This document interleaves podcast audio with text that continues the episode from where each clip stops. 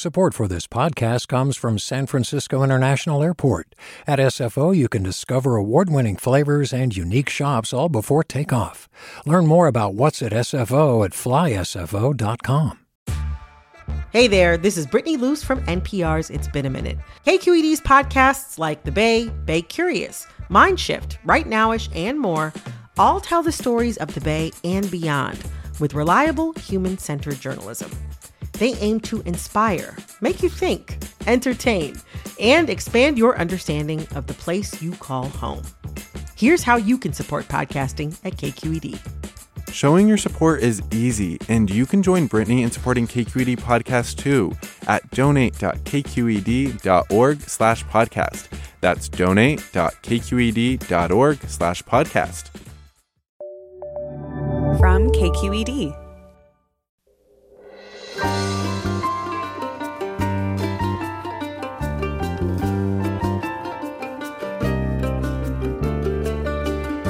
From KQED in San Francisco, I'm Mina Kim. Coming up on Forum, we hear my conversation with 1992 Olympic gold medalist and world champion figure skater Kristi Yamaguchi, recorded last week as part of KQED's Forum Live series of in person events. We talked about winning the gold medal and her work on children's literacy, anti Asian racism, and the scandals and global turmoil that plagued this year's Winter Olympics and are now affecting the Paralympic Games, which have just begun. In a last minute change, Russian athletes will not be allowed to compete. Join my conversation with Kristi Yamaguchi after this news.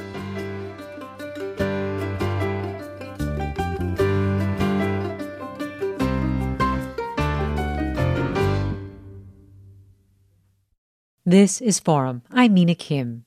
Kristi Yamaguchi. She's the U.S. champion and two time world champion figure skater who won the gold medal at the 1992 Olympic Games in Albertville, France, inspiring many skaters, including Asian American figure skaters, ever since.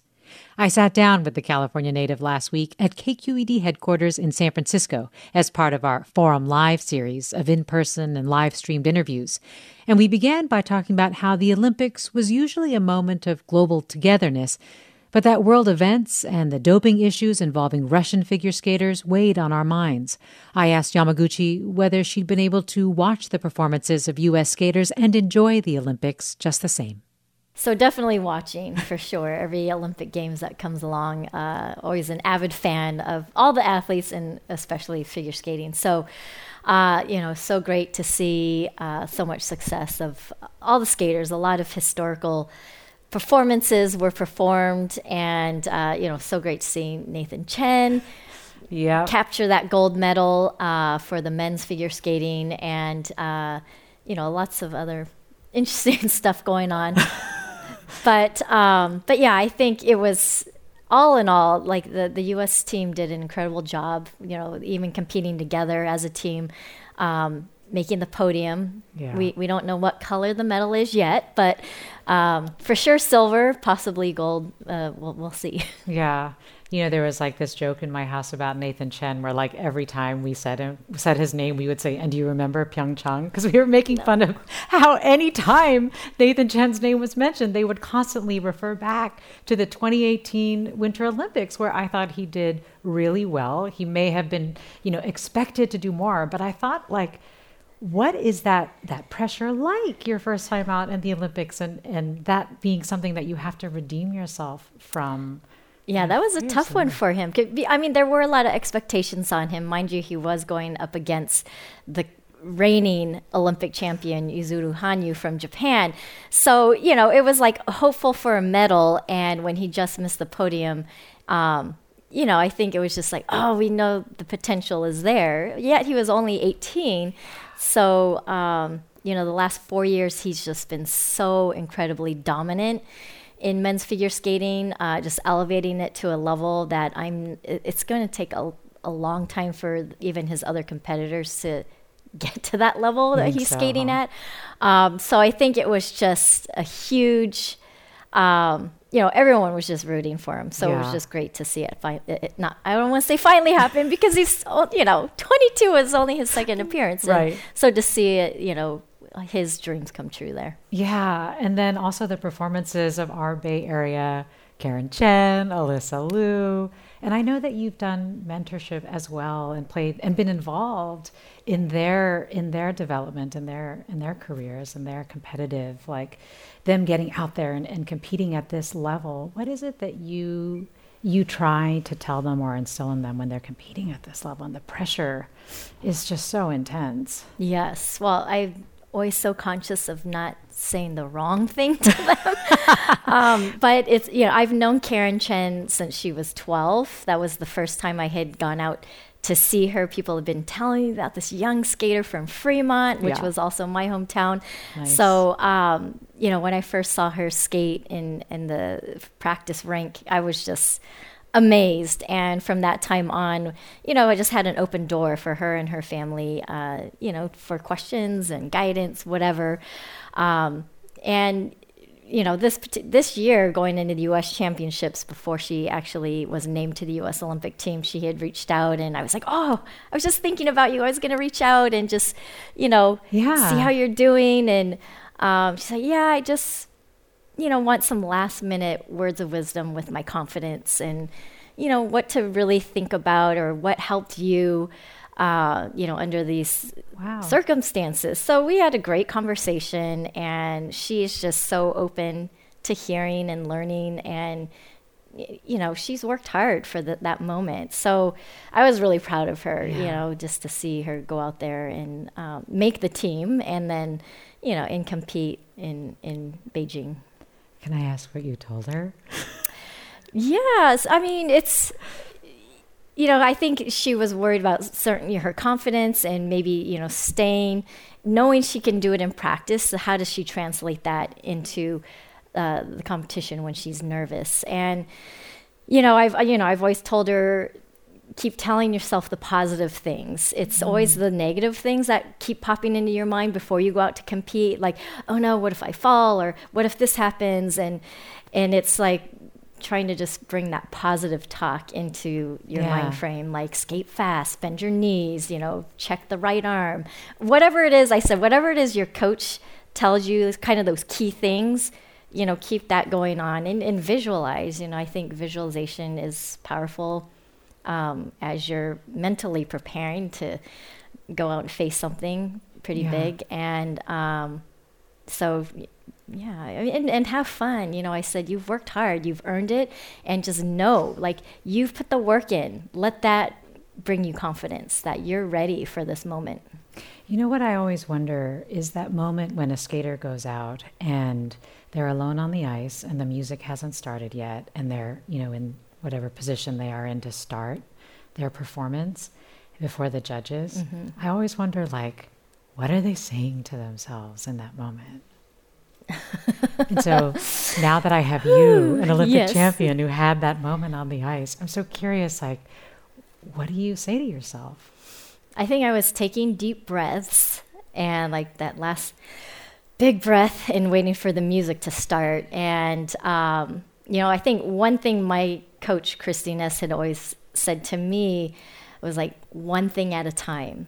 Mm-hmm. You know, mm. as you're going out to skate, you have probably 15 20 elements that you need to get through. And, you know, there's no use looking at number 15 because then, you know, nothing's going to happen before that. So get through each element one thing at a time. So it's just like, okay, one thing at a time. Listen to the music. And there's something comforting once your music starts because it's something you've heard day after day through the entire year. And it's almost like putting your body in autopilot and letting it go um, for with what it's trained to do. Yeah. Well, what does, I mean, when you think about the 1992 Olympic Games, like what, what are some of your strongest memories? What are some of the, the things that always come back to you that really stand out to you about that experience? it was a while ago, but there are some there are some vivid memories, and um, I mean, for sure, the opening ceremonies. I think just the incredible pride and um, it's so humbling just being surrounded by so many amazing athletes that I looked up to from yeah. around the world, um, and just the and I'm so sad that the Olympians this year didn't get to experience the similar the roar as you enter the arena when they announce like the United States of America, and it was just pretty awe-inspiring. And it, you know, I think we were all stood up a little taller and Yeah, prouder at that moment. Um, but then obviously, you know, the competition itself, um, some vivid memories, and then actually at the end um, being announced Olympic gold medalist and uh, having the podium moment. Yeah. I, I remember um, like your biggest competition was like Tonya Harding and Midori Ito and Nancy Kerrigan and Yes, familiar names. So of those three of those three was there one that you really I don't want to say feared but like you know they could get in your head Midori Ito for sure. she uh, she was from Japan and uh, was kind of in, in line. She she was The expected, yes expected to be at the top. She had the triple axel, which I was I never mastered. So the talk all leading into the Olympics was the triple axel. She's going to do it. Tonya's going to do it. And um, you know, if that happens, you know what happens, you know, with the placements. So, um, but you know, Midori and I, for the, for the few years leading up to the Olympics, I think had a great rivalry, and I think we pushed each other in ways that made us both better. Um, she challenged me technically. I worked so hard to match her and even find a way to um, match whatever her triple axel could bring as far as points and Right, right. recognition. Uh, and then also, you know, play up my artistry because I think I was, I, I guess, categorized more as the artistic skater and uh, kind of Like use that as my footwork. strength. Yeah, really Yeah. complicated transitions you would do, and that sounds like it really made the difference.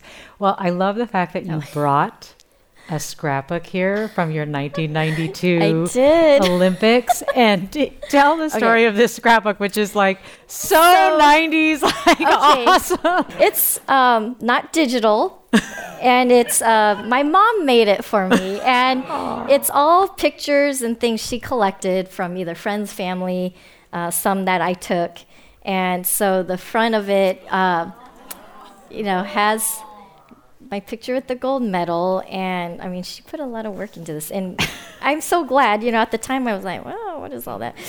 Um, so here we go. The first page is kind of, you know, tells a little bit of the story. American flag. There's a trading card, uh, and then this is actually the long free program ticket f- the night I won uh, in Albertville. So yeah, I can't. I don't know how she was able to bring all of this stuff home. Um, some articles from magazines, and let's see, this one was my family actually at the Olympic Games. Uh, my sister Lori was there, my mom and dad. They're sitting with the president of U.S. figure skating at the time. And um, I know my mom said she, she usually likes to sit by herself in the corner, far, far, far dark corner of the rink when I compete. Um, but they're like, no, Carol, you're sitting right here. So I don't think she actually watched me, but she knows by audience reaction where the music is happening, if I've landed the jump Oh or not. gosh. So I think, you know, at this point, they're just completely relieved. I'm Mina Kim, and you're listening to my conversation with figure skater and Olympic gold medalist Kristi Yamaguchi, taped on February 25th for KQED's Forum Live series. Stay tuned for more of our conversation, including one more scrapbook moment after a short break. This is Forum.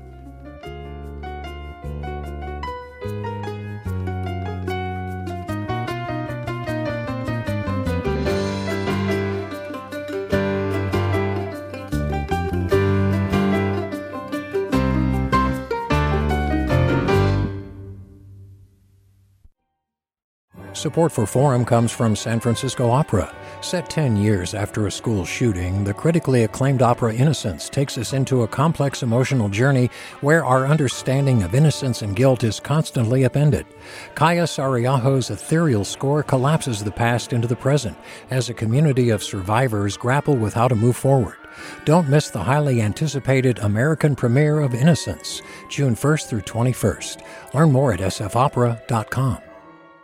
We've all got those parts of our house where the internet just won't go. Well, if you had wall to wall Wi Fi from Xfinity, you could worry less about dead spots.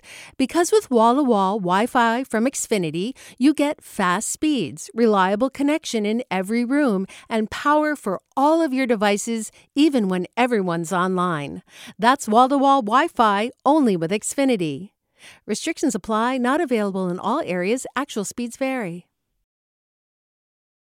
Welcome back to Forum. I'm Mina Kim. We continue my conversation with figure skater Kristi Yamaguchi, taped last week as part of KQED's Forum Live series. Before the break, Kristi was sharing moments from her 1992 Olympic scrapbook, which we'll hear more of now.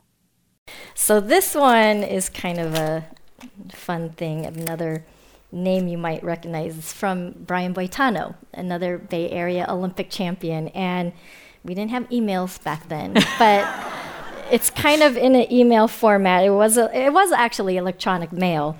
Uh, that was only in house within the Olympic Village. But wow. he sent me this telegram or message after I had won, and it says like uh, there are three nevers in Hollywood. was the title. And he's like, Your guide to being an Olympic champion. One, don't ever do Hollywood parties. Two, don't ever think you're as great as everyone else thinks you are. And three, he's like, I sometimes hate this one. Always be nice to people because they don't understand when you have a bad day and you don't feel like gabbing with them. So this is the gospel according to Bibi. so he he was uh, such a huge role model and mentor uh, for me. Like through the years, watching him go after that 88 gold medal and uh, so yeah it just it meant a lot to hear from him Yeah, that's so great. well, thank you so much for bringing that. I love that so much. One of the things you mentioned earlier was just sort of, I was thinking about the controversies that always surround every Olympics. And, you know, like I think shortly after that was the crazy sort of Tonya Harding, Nancy Kerrigan thing. But this Olympics was certainly not without a lot of controversy. And of course, you were alluding to it earlier.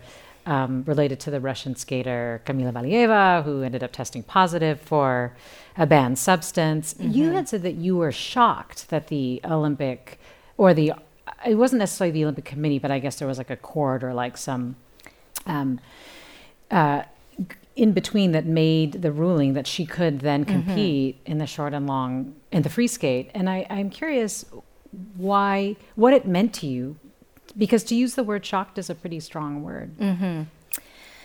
Well, I think in every athlete's mind, especially going into the Olympic Games, um, we all take the Olympic athlete oath to compete, you know, on a fair playing field. Yeah. They specifically added in without doping, you know, and sportsmanship and everything. So is it like something where you like ra- you yes, actually so in, in the opening ceremonies, uh, when after they raise the Olympic flag, uh, I think it's usually right before they light the cauldron, the athlete, uh, the hosting country athlete is chosen, and they raise the hand and recite the this oath, um, and it also includes officials and coaches. So athletes, officials, and coaches to abide by this Olympic oath, and Yeah. you take it to heart. And I think when you go into a competition, uh, obviously like the Olympics, you're expecting a, a equal playing field, and when there is an athlete that you know is uh, positive for a banned substance, then it's just, it, it, I think it just plays on the integrity of the Olympics, and uh, it's just not fair for the, the other competitors. You know, it's a tough one because obviously she's 15, and I think all of us feel that it's not on her, it's on the team of people around her and the system around her. And you feel awful for what she had to endure because um, it, it was heartbreaking for sure. But again, you, you can't have a positive athlete competing. Yeah. Well, I think they may have learned that there was for people who watched the free skate. She was able to compete in the short program, and then again in the free skate, and then um, that was going to be determine the medal standings. Um, you saw her break down when she didn't end up making the podium, and you know for whatever reason, even though she had been doing beautifully prior to all of that coming out, clearly it affected her when she got out on the ice. but the cameras were, were right there. And then they were even behind the scenes with the other Mm-hmm. athletes, her teammates, and they were there were sobs. There was Yeah. one Yeah. teammate who was very upset. Um, Yeah. what what did you what was your reaction when you saw that? I don't know. You could ask me. I, I, I, it was tough. It was probably one of the hardest things I had ever watched in Olympic sport. And if you ask my husband, I was just sobbing on the couch watching this, and the whole rest of my day, I was just like in in a mood. But um, heartbreaking because one, what Kamila had gone through, and you know, there was no way she was going to go out there and compete and skate like she can because of that incredible pressure on her. And then just seeing the other competitors also break down once they were done because of their release of that pre- being under that pressure too. I mean, it was a black cloud over everyone. Yes. Um, but I think the most heartbreaking thing was watching Shcherbakova, who had just learned she won the Olympic gold medal. And she was, the cameras went to her. She was by herself, holding her stuffed animal, looking like a lost, like she was completely lost. No one was around her congratulating her. And it was so sad because, um, I, don't know. I don't, I don't think they needed to be put in that situation. And I think, um, you know, looking back at every Olympic champion's moments, you know, the elation, just the pure joy, excitement, relief, there was none of that. And I think, uh, you know, having lived that moment, Right. it just was uh, so heartbreaking. Well, um, well, I want to talk about a happier seminal moment in Olympic sports. And actually, I, I got that word from a Washington Post piece that I read about you. It was a long profile about you, and it called your win a seminal moment for for America, for Americans, and for Asian Americans. Um, I think you've talked about how proud you felt when I think Sports Illustrated did a cover of you and they said American Dream. And, um, you know, I've heard about how, like, Michelle Kwan was inspired by you, and then, you know, Nathan was inspired by Michelle Kwan. And they realized that, like, you were so pivotal in starting that sort of beautiful cascade. I don't know how else to describe it of like people being inspired to come into the sport and seeing themselves in the sport and able to win. Um, and so, well, I, I'm curious how that makes you feel, just in terms of that, right? Uh, I mean, it, it's humbling because I think in the moment, a- as a teenager, just going after my dreams, you, you don't think of that. And, Right, you know, I was a California girl, just skating, doing my thing. Um, and I think it was not until after the Olympics when I started to um, realize that, wow, I'm getting a lot of support from the Asian American community. Uh, and I think, wow, I, I didn't realize how much this meant to the Asian American community. Um, Is the there success something I've that had. stands out, like something that happened where you, where it sort of hit you, the how meaningful it was? I think it was just the outpouring of support and um, and you know being invited to different events or or whatever uh, that were in the Asian American community and um, you know feeling intimidated, but then at the same same time seeing the pride that they had um, from my accomplishments, and it was just like oh. And you know, even when I took a deeper reflection into my own family history, you know, just appreciating um, the sacrifices that you know my mom's generation and her parents uh, and my dad's family went through, you know, to really allow me to live that American dream. Yeah. When you say your own family history, do you mean the fact that, you know, your grandmother was incarcerated uh, during World War II? Your your mother was born um, in, Yeah. a, in, I think, Heart Mountain. Is that right? Uh, she was born in Amache, Colorado. Colorado. Yeah. yeah. Yeah. Mm. Yeah, I mean, I think I was literally one generation off from that generation that lost everything and had to completely rebuild their lives after the war. and uh, find their way as Americans, right? So I think the more I thought about that, and I was just like, wow, yeah, I can see, um, and you know, just makes me even more grateful for the generations before me that really paved the way. Yeah. So who inspired you? Who inspired you to be a figure skater or like what was the moment when you were like, I want to do this? Oh, and there you Oh, my are. How old are you here in this image that we're seeing? I was probably about six or seven. Um, I started when I was six. Um, I still have this little dress. It's polyester with little white and blue flowers on it. But it's, um, I had seen a, a local ice show at this rink. It's Southland Rink in, that was at Hayward, the, the mall in Hayward. And um, my sister was skating like group lessons there, but kind of wasn't her thing, so she quit. But you know, I always wanted to do the same thing my big sister did, so I, I want to try it. So we went, and I loved it. Saw the ice show, and I think it was the sequence probably that really got me interested, and uh, yeah, and I loved it from the very start. And I re- just remember that after that first time, asking my mom, okay, when are we going back? When are we going back? And why do I have to keep turning the skates in? Those are my skates. And she's like, no, we're just You borrowing didn't have a pair of skates. Yeah. I heard you had a Dorothy Hamill doll. I did, yes. So she was my big idol when I started, and I kind of knew what the Olympics were, kind of didn't, but she had the cute little red skating dress on, and I would sit her on the little rail there at the rink and pretend she was watching me. Oh my gosh. That's so great. it was pretty fun. I'm like, oh, I think I still have that Dorothy Hamill doll too. Yeah.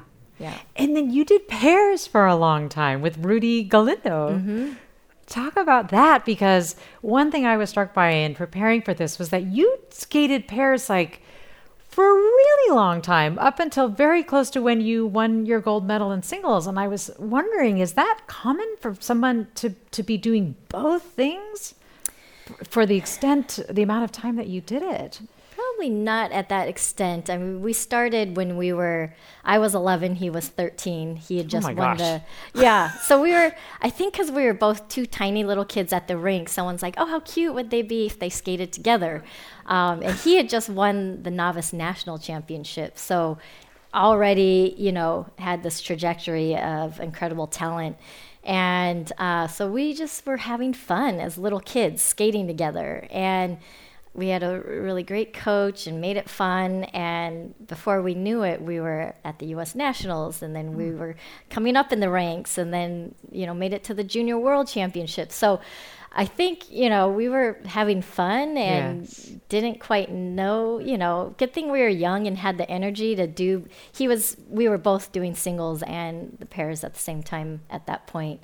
Um, so it was kind of rare. I mean, especially to uh, be competing at the world junior level in both disciplines, um, and then Yeah. eventually at the world level. I mean, you're saying competing, but you won the Junior Worlds, the two of you in 1988, right? And then you won the U.S. Nationals, right? The two of Yes, you as well. yes, yeah. We were two. You were so just I have more ter- pair titles than I do singles titles in the U.S. But you you did feel like you, Yes. at some point you had to choose if you were going to. I see. Yeah. Yeah, it was tough. It we had skated together for seven years, and at the 1990 World Championships, um, Halifax. Um, You're uh, referring to my Canadian background. Yes. and it was a really tough competition. I uh, we were still competing in the compulsory figures at the time, and I competed five days in a row between Oh you know gosh. singles and the pairs, and I didn't perform well in either one.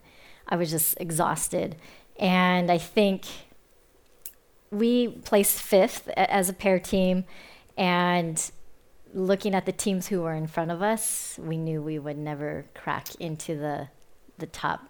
Fifth was probably as high as we would ever go, and uh, you know it was there where I was kind of stunned when a, a skating official approached me and said, "You need to choose one event now. You can't Wow. keep doing two, and we really feel that you need to go into singles, you know, or just focus on the singles." Can I ask you about one of the coaches that you and Rudy had, who I understand was Mabel Fairbanks? Mm-hmm. And I had recently learned about Mabel Fairbanks because um, KQED and PBS, they're doing another series of their dance documentary, If Cities Could Dance. And they're talking about Mabel Mm-hmm. Fairbanks, a, a black woman figure skater who was denied the opportunity to compete because of her race. And when I heard that she also um, coached the two of you, I was really, really struck by that. In fact, just to give our viewers um, and audience today just a sense of Mabel, I'd love to just play a little bit of a clip from uh, this next series, and and it'll start with. Um, with Joel Savary in Washington, D.C. He's a figure skater and coach and founder of this Diversify Ice organization, um, and he'll be talking. He'll be he'll be sharing a little bit of the background of Mabel Fairbanks in case anybody um, isn't familiar. Hi, my name is Joel Savary, and I'm the founder of Diversify Ice Foundation. I'm in Washington, D.C., here at the Sculpture Garden. And this is If Cities Could Dance. Growing up, I used to just love watching the Olympics with my family, but skaters of color, skating was one of those things that you typically just did not see.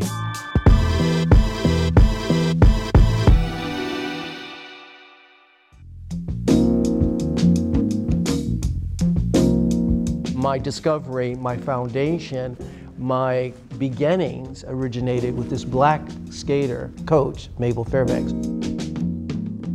Early 1967, my mom was searching for coaches, and someone recommended Mabel. If it weren't for her, we wouldn't be having this conversation. She would watch the ice skaters in New York during the wintertime. She would do anything to get on the ice.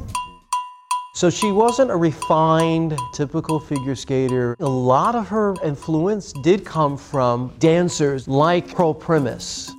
Katherine Dunham, since she was denied many years in New York, not being able to compete competitively because of her color, she saw this opportunity to nurture, to inspire, and open that door for minority skaters through me.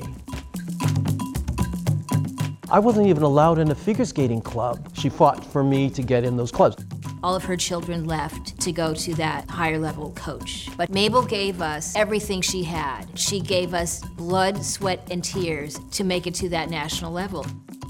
What really made me dig deeper into that story was seeing my story in that story.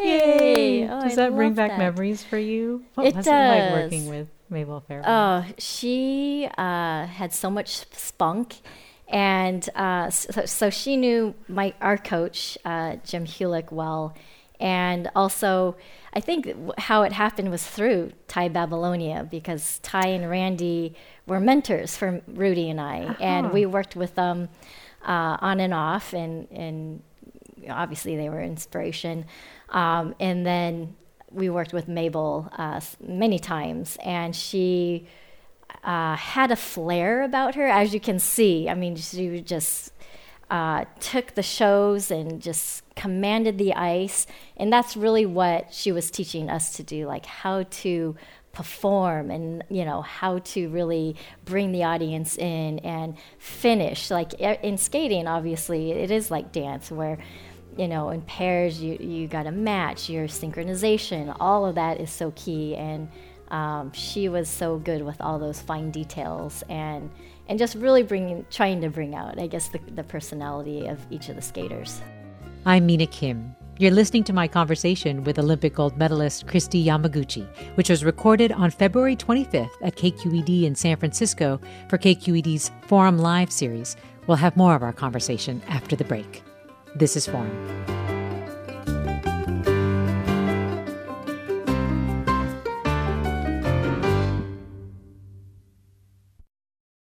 Support for Forum comes from San Francisco Opera. Set 10 years after a school shooting, the critically acclaimed opera Innocence takes us into a complex emotional journey where our understanding of innocence and guilt is constantly upended. Kaija Saariaho's ethereal score collapses the past into the present as a community of survivors grapple with how to move forward. Don't miss the highly anticipated American premiere of Innocence, June 1st through 21st. Learn more at sfopera.com. We've all got those parts of our house where the internet just won't go. Well, if you had wall to wall Wi Fi from Xfinity, you could worry less about dead spots. Because with wall to wall Wi Fi from Xfinity, you get fast speeds, reliable connection in every room, and power for all of your devices, even when everyone's online. That's wall to wall Wi Fi only with Xfinity. Restrictions apply, not available in all areas, actual speeds vary. Welcome back to Forum. I'm Mina Kim. You've been listening to my conversation with Olympic gold medalist and philanthropist Kristi Yamaguchi, taped late last month as part of KQED's Forum Live series.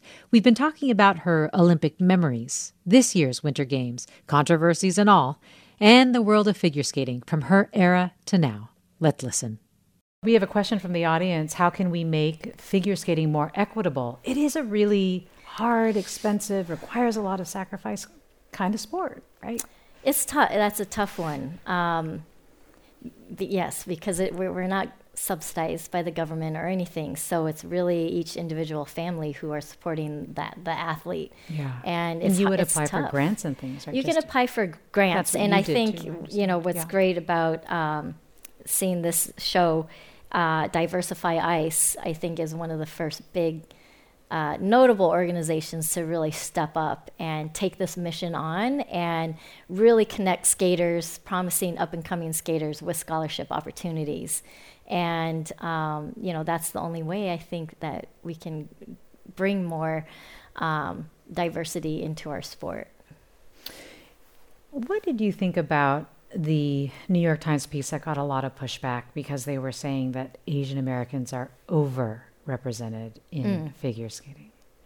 And I think after that, they tried to kind of explain it and correct it and even maybe you know, remove it. I can't quite remember, but what do you think about Yeah, that? I, I, I don't. I have to admit, I didn't read the full article, but the, obviously the headline caught my attention, and I was just like, um, yeah, that is not a, a, a nice headline to have. Overrepresented. Um, Yeah. But uh, you know, I think it's just it's so great to have these positive role models on the U.S. Olympic team for future generations, no matter you know what they look like. And uh, but yeah, I, I think it's there's still work to do in figure skating as far as diversity. So I, I'm proud that the Asian Americans are, you know, leading the way and hopefully, you know, you know, gaining momentum for uh, other people of color to be able to take part, you know, and, and have success in our sport. Yeah, there was uh, there were other pieces that we're talking about. You know, for example, Chloe Kim was the skateboarding champion, um, and Eileen Gu, who is from the Bay Area, represented China. But that, you know, really, what that you know, Chloe was talking about how after Pyeongchang, after she won gold there, she would you know still get all kinds of terrible trolling and terrible Mm. um, hate mail and things, and that it was only when you know she was winning medals did she feel like she was seen as American.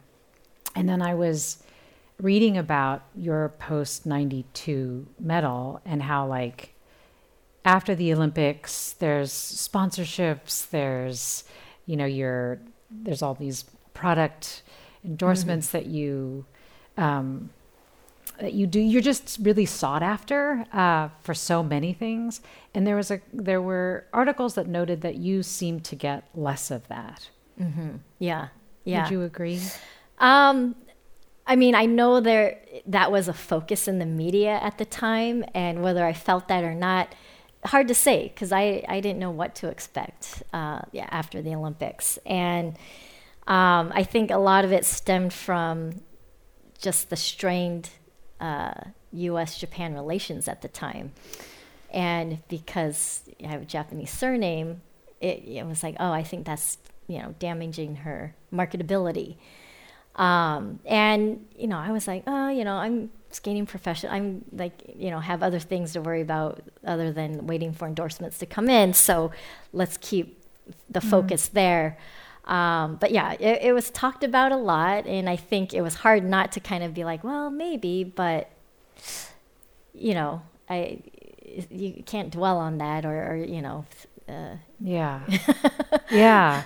Or I think it was at the Junior Worlds when you won, and there were in the individual, oh yeah, and there were two other uh, skaters from Japan who also uh, medaled, and they were delaying the podium ceremony because they were looking for a third Japanese flag. They, Yes, they thought yeah. you were from Japan. Yes, yeah.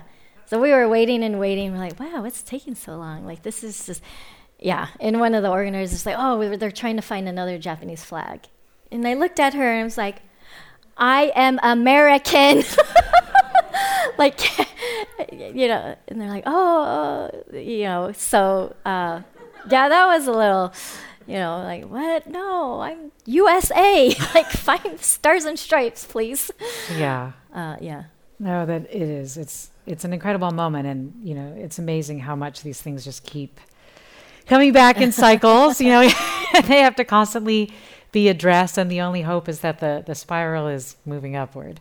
Um, we have a lot more questions coming in from the audience. Judy asks.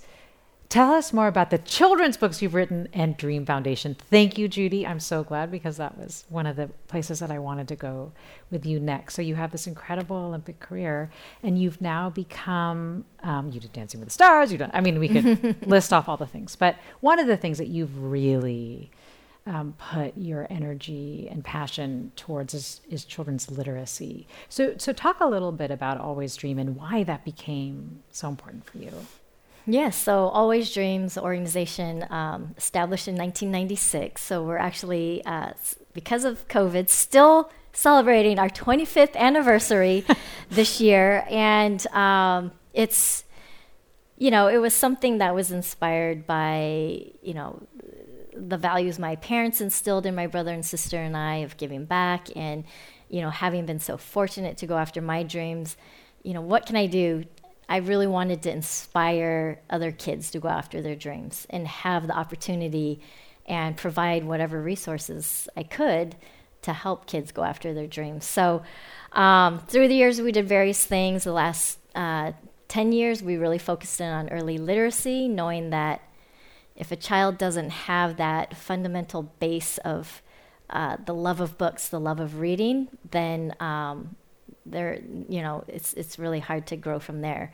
And so we're all about getting uh, access to books, high quality books for low income families. Mm. In kindergarten, we, we focus on preschool and kindergarten, and making sure they also have family engagement support. So really uh, getting the families involved, setting the time aside, uh, giving them uh, Wow. strategies and tips um, to build their literacy skills with their child at home, and and just to engage with them. I mean, to sit there and read to your child is probably one of the greatest gifts you can give them. Yeah. Um, you're holding up uh, the book there, and that image that, that we're looking at, it's called Kara's Kindness? Yes, Kara's Kindness. Kara's Kindness. So when was this done? Was it in 2016?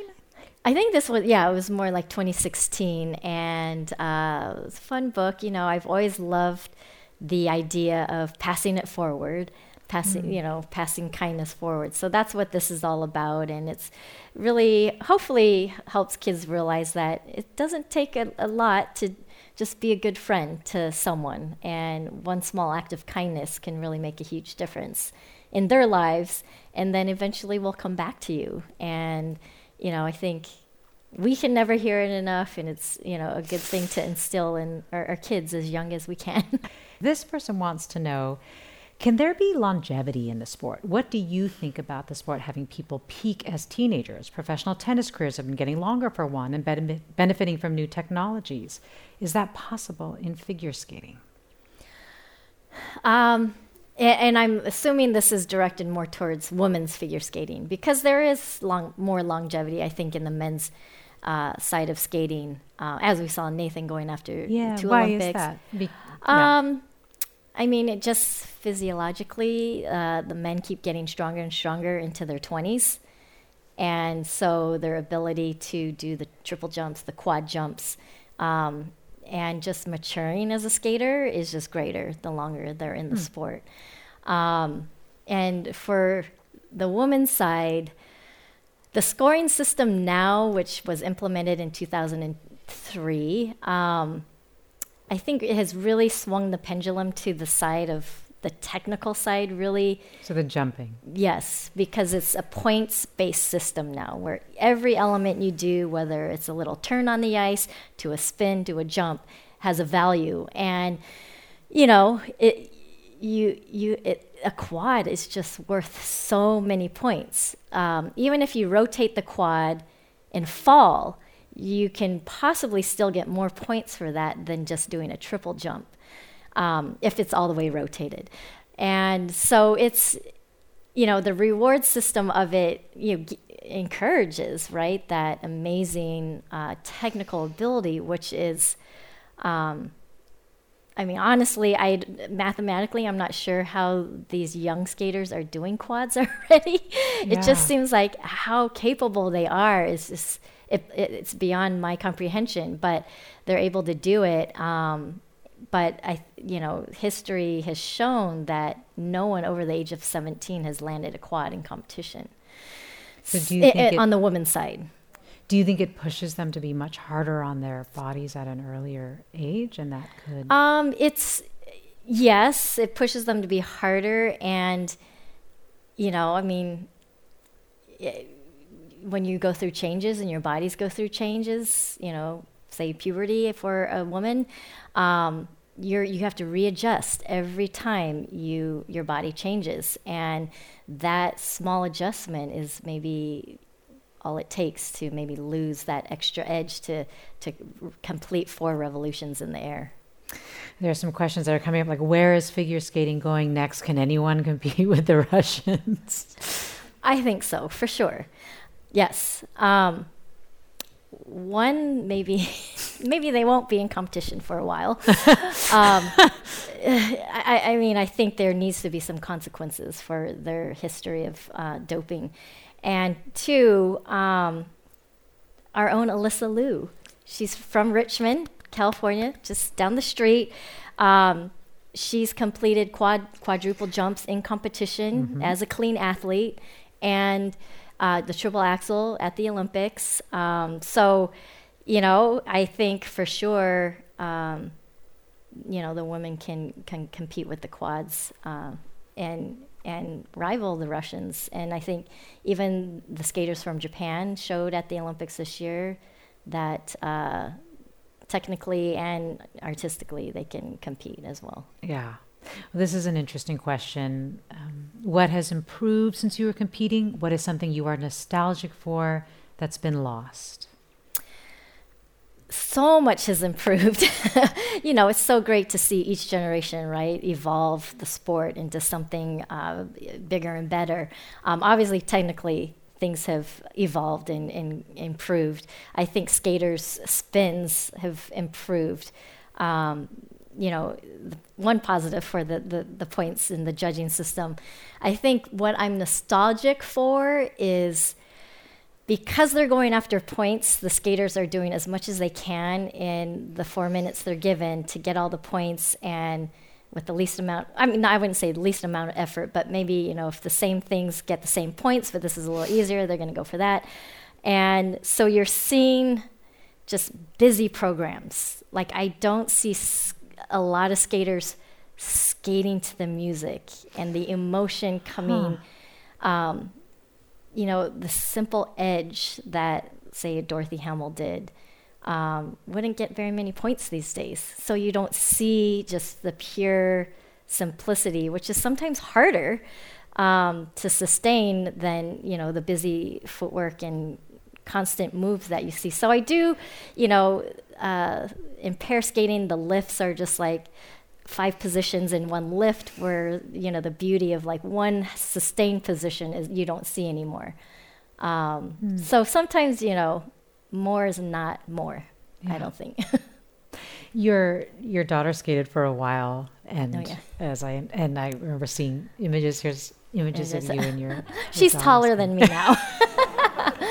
but has you know decided to to do other things as well. And are you were you relieved, or are you like would you want, given everything and all the expectations and the physical demands? Like, You know, it was really for fun with her, and um, you know, she really had fun with it, and it, you know, I think it, it ran its course. I could see towards the end that she wasn't getting the joy from it anymore. Um, it was never super highly competitive for her. She was competing and she was progressing really well, um, but you know, competition just wasn't for her, and. Um, you know, she she just quit, uh, stopped skating in September last year, and it was tough. You know, through the pandemic, there was the rinks were closed. You know, and for a 13, 14 year old, your uh, interests change, right? It, there's just a lot to compete with um, as someone starting high school. So, you know, it's the typical time we we lose a lot of skaters in our sport, um, but yeah, I, I was, you know, happy when she did it and a little frustrated too. but at the same time, um, you know, I knew it wasn't her passion. So I was like, okay, you got to let it go and let her find whatever her path is. Yeah. Do you ever want to put your skates back on? Like, or when, I mean, I'm sure you, but when you're watching the Olympics or watching Mm. these skaters, are you ever just like, I, I just, yeah. I mean, there, I, there's, there's things about it that you're just like, oh, I wish I could still do that, or you know, so that's such a great feeling when you just like nail that jump and you're like, yes. uh, so th- there are times for sure. I think everyone would say that like they miss being able to do what they used to be able to do. And sometimes you think, oh yeah, I could still do a spiral, and then it's like, uh, no, then, wait, is my leg up? And it's like, no. so it's like, okay, yeah, it's time for the young ones to just take over. when you look at that time though, and yeah, this is my last question, but when you look at that time, you did, you accomplished so much. It's, it's just this incredible feat at a young age, and it's amazing. And, you know, always in life, we look ahead, the best is yet to come. But do you ever think, wow, like, that was like the greatest thing ever? Yeah, I mean, I, I'm, you know, I thank my lucky stars every day. I think um, that things turned out the way they did, and just take everything in, um, and, and grateful for it uh, for sure, um, because you know you you just never know which way your life is going to go, and um, so so yeah, I think at 20 it was a little daunting. It's like okay, now what? Like, what can top this? Or it can't be downhill from there, right? but I think that's something that Always Dream has given me. It's given me a new passion, a new challenge um, to really look forward to and, you know, get up every day and try to make a difference and hopefully leave even a bigger legacy there as far as the impact that maybe I could have on other other people's lives than than the gold medal. Thank Kristi you. Yamaguchi. Thank you. You've been listening to my conversation with figure skater, Olympic gold medalist, and philanthropist Kristi Yamaguchi, taped on February 25th as part of KQED's Forum Live series.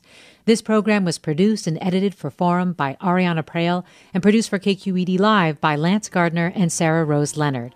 Our venue operations team includes director Danny Skarka, Ryan Peters, Jonathan Gutoff, Mike Thompson, and Rob Neff. Our event engineer is Jim Bennett, with additional engineering by Danny Bringer. The executive director of KQED Live is Ryan Davis. Our executive editor is Ethan Toven Lindsey. And our chief content officer is Holly Kernan. I'm Mina Kim. This is Forum. Have a great weekend.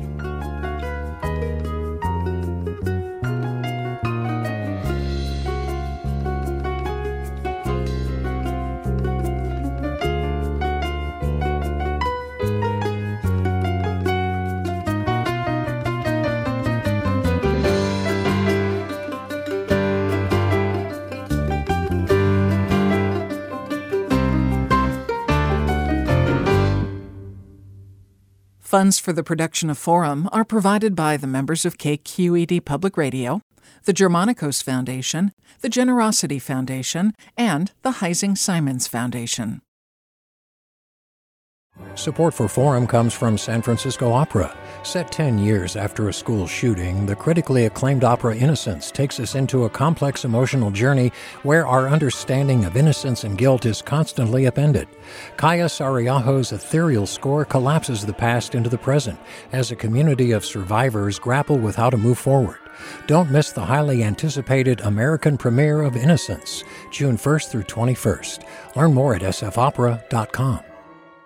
We've all got those parts of our house where the internet just won't go. Well, if you had wall to wall Wi Fi from Xfinity, you could worry less about dead spots.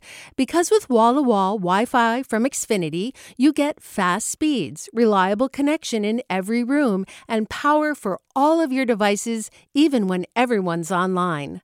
That's wall to wall Wi Fi only with Xfinity. Restrictions apply, not available in all areas, actual speeds vary all over the country. We need to improve reading in Wisconsin. Schools are changing the way they teach reading. I'm calling for a renewed focus on literacy. We have gotten this wrong in New York and all across the nation. And it's happening because of a podcast. I think your podcast has changed my life. And I'm going to share this podcast with everyone I meet. Sold a Story investigates how teaching kids to read went wrong. New episodes of Sold a Story are available now.